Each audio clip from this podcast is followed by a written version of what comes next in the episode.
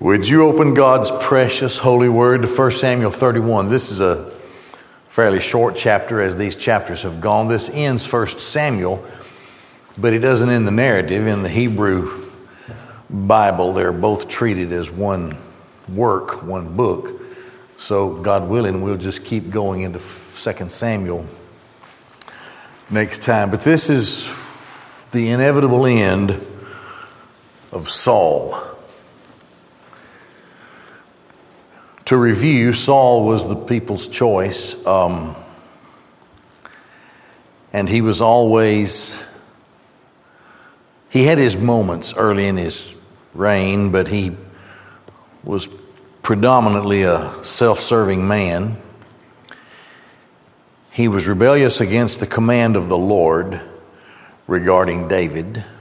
He became jealous of David, spent years literally years pursuing David, and David spent those years running from Saul. There's, there's a debate among Hebrew scholars regarding the reign of King Saul. Here's why. Numeric values in the Hebrew text generally come from the Hebrew letters. And when you get into tens and hundreds and so forth, how they are put together uh, is, is challenging. But the answer is given to us in Acts chapter 13, so we don't really have to worry about that. There's an argument among rabbis whether or not Saul reigned for 22 years, and if you take that, if you take that figure, that doesn't fit the timeline. It had to have been longer than that. And in 1 Samuel 13 and verse 1, scholars generally, well, the majority of scholars will translate that Saul reigned for 42 years. But the book of Acts, chapter 13, said that Saul was king for 40 years so the 42 years is not that bad. If you reign for 42 years, you reign for 40 years, right? Um, so, anyway, a 40 year reign for King Saul comes to an end. He was 30 years old. This makes him, okay, he's on the battlefield here with going to war with the Philistines. That makes him 72 years old. Trust me, he should have known better because he's going to die. But here's the inevitable end of Saul and his reign and his family with regard to his sons. Wiped out completely on the battlefield. So he had heard the word. Samuel the prophet anointed David to be the king. Saul rejected it, rebelled against it all of the rest of his life, all of his reign. He never accepted the will of God. And it seems that Saul waxed worse and worse in his life as a man and as a king and as a leader he was consumed with destroying David. He spent more time doing that than he did really looking after his kingdom and his people. He did well early in his rule, but his selfish desires just overwhelmed him. The prophecy now has been given that Saul would die. We saw all of that in the last couple of times we were in previous chapters. And so here is the fulfillment of it in verse in chapter 31. And I don't really have an outline for it. It's just a kind of a straightforward narrative. We'll look at it and just take it as it is given to us because It is the fulfillment of everything that we have seen previous to this chapter. More than once, inspired people were there at the right place, the right time to assure David that he would be king. There were assurances that the reign of Saul would come to an end, and David accepted God's sovereign rule in the sense that he trusted the Lord to take care of Saul, and he didn't have to. And we saw how David had two opportunities, and he, he would not touch the anointed of the Lord. So he continued to trust God, and then he had a little weak time, a weakness, when he ran off into Philistia and pretended to serve the king of Philistia, and he became, he and his men became murderous and uh, mean. But God used circumstances to bring, to bring David around full circle and to overcome the mess that David had gotten himself into. And then, of course, we saw last time how David had just completely surrendered himself to Yahweh. So, those mistakes we will see through his life as king will strengthen him in certain ways, and he won't make those kinds of mistakes anymore. He still will make mistakes, but not, not those. And he comes back to seeking the Lord's will when it comes to going to war as he went against the Amalekites while Saul was fighting the Philistines. And they overwhelmed the Amalekites, took back all the people they had kidnapped, including the families of, of David and his men, and all of the loot that the Amalekites had stolen, restored everything. So there's a great there's a great send off for David in victory over a superior army, the Amalekites, while the demise of Saul is pathetic in his defeat at the hands of the Philistines. So you can see how, in his sovereign will, God is beginning to contrast the two, bringing one up while taking one out. And the will of God, of course, will be accomplished. And so he goes like this And the Philistines fought with Israel. The men of Israel fled from before the Philistines, and the slain fell on Mount Gilboa. And the Philistines overtook Saul and his sons. And the Philistines slew Jonathan and Abinadab and Malchishua, Saul's sons. The battle fell heavy upon Saul, and the archers found him, and he was very afraid of the archers. I suppose the sky would almost darken with the arrows of the Philistines as his men were falling all around him. You have to remember the Philistines had weapons of iron, their arrows were iron tipped. So if you had a brass shield, a, an arrow speeding down from, from the sky, gaining momentum because of gravity, it would pierce the armor that the soldiers wore and the shields they held up because brass doesn't match up to iron. So it says he was very afraid of the archers, the arrows falling everywhere, has witnessed the death of his sons. Everything is falling apart for him. Saul said to his weapon bearer, Draw your sword and run me through with it, lest these uncircumcised men come and run me through and mock me. But his weapon bearer was unwilling, for he was very much afraid. And Saul took the sword and fell upon it. Saul was afraid of being wounded and captured in a wounded state and being humiliated and mocked and put on display and perhaps tortured even further. But his weapon bearer wouldn't follow Saul's request. So Saul killed himself. He fell upon his sword. His weapon bearer saw that Saul had died, and he also fell upon his sword and died with him. It was a hopeless case anyway. The Philistines had overwhelmed the Israelites.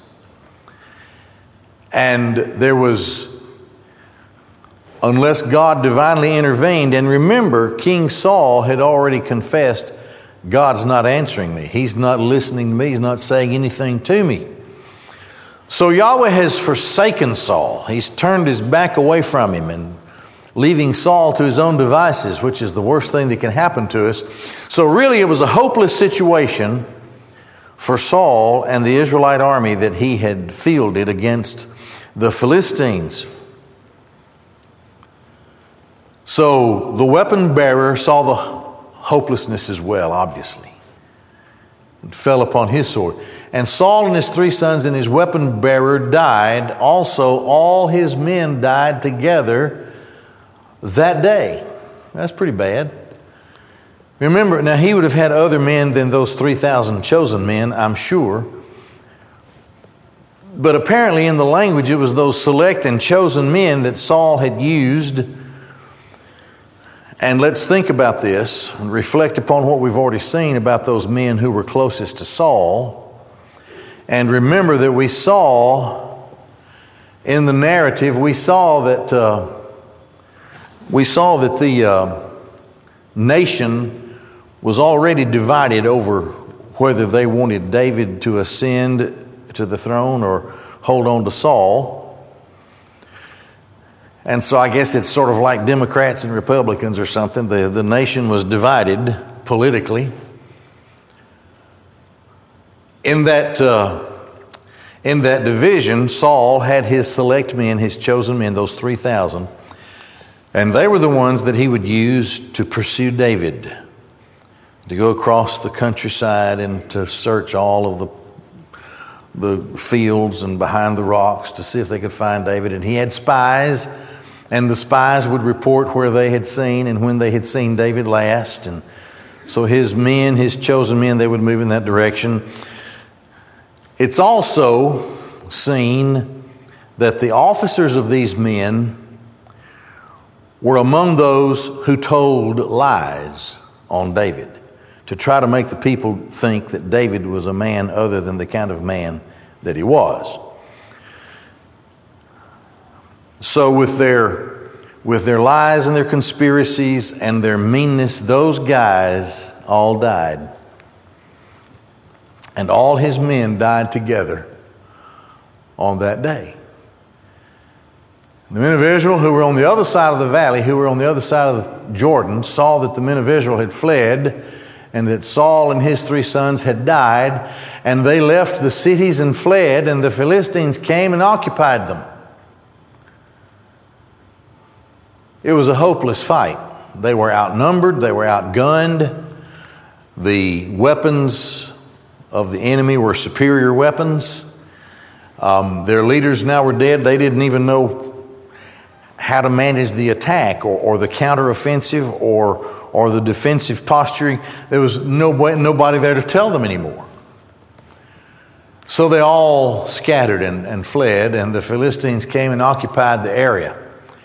And it was on the morrow that the Philistines came to strip the slain, and they found Saul and his sons lying on Mount Gilboa. Okay, so this was common in the day for the victor to take everything of value off of and away from the slain enemy. While they were doing it, they discovered Saul and his sons. They severed Saul's head and stripped his armor. And they sent them around in the land of the Philistines to spread the tidings to the house of their idols and to the people. And they put his armor in the house of Ashtaroth. This is their female consort god of of their God. And they impaled his body on the wall of Bethshan. So it was the height, it was the height of mockery and humiliation. Here, the decapitated head of Saul was sent around, as well as his armor, to their temples that they had built to their idols, their gods. And then they took his armor and his body close by and put those at the main temple of their goddess, Ashtaroth. So it was made into a religious kind of ceremony. The Philistines, in doing this, were proclaiming that their God was greater than Israel's God that they had defeated the king of the so called people of God, of Yahweh.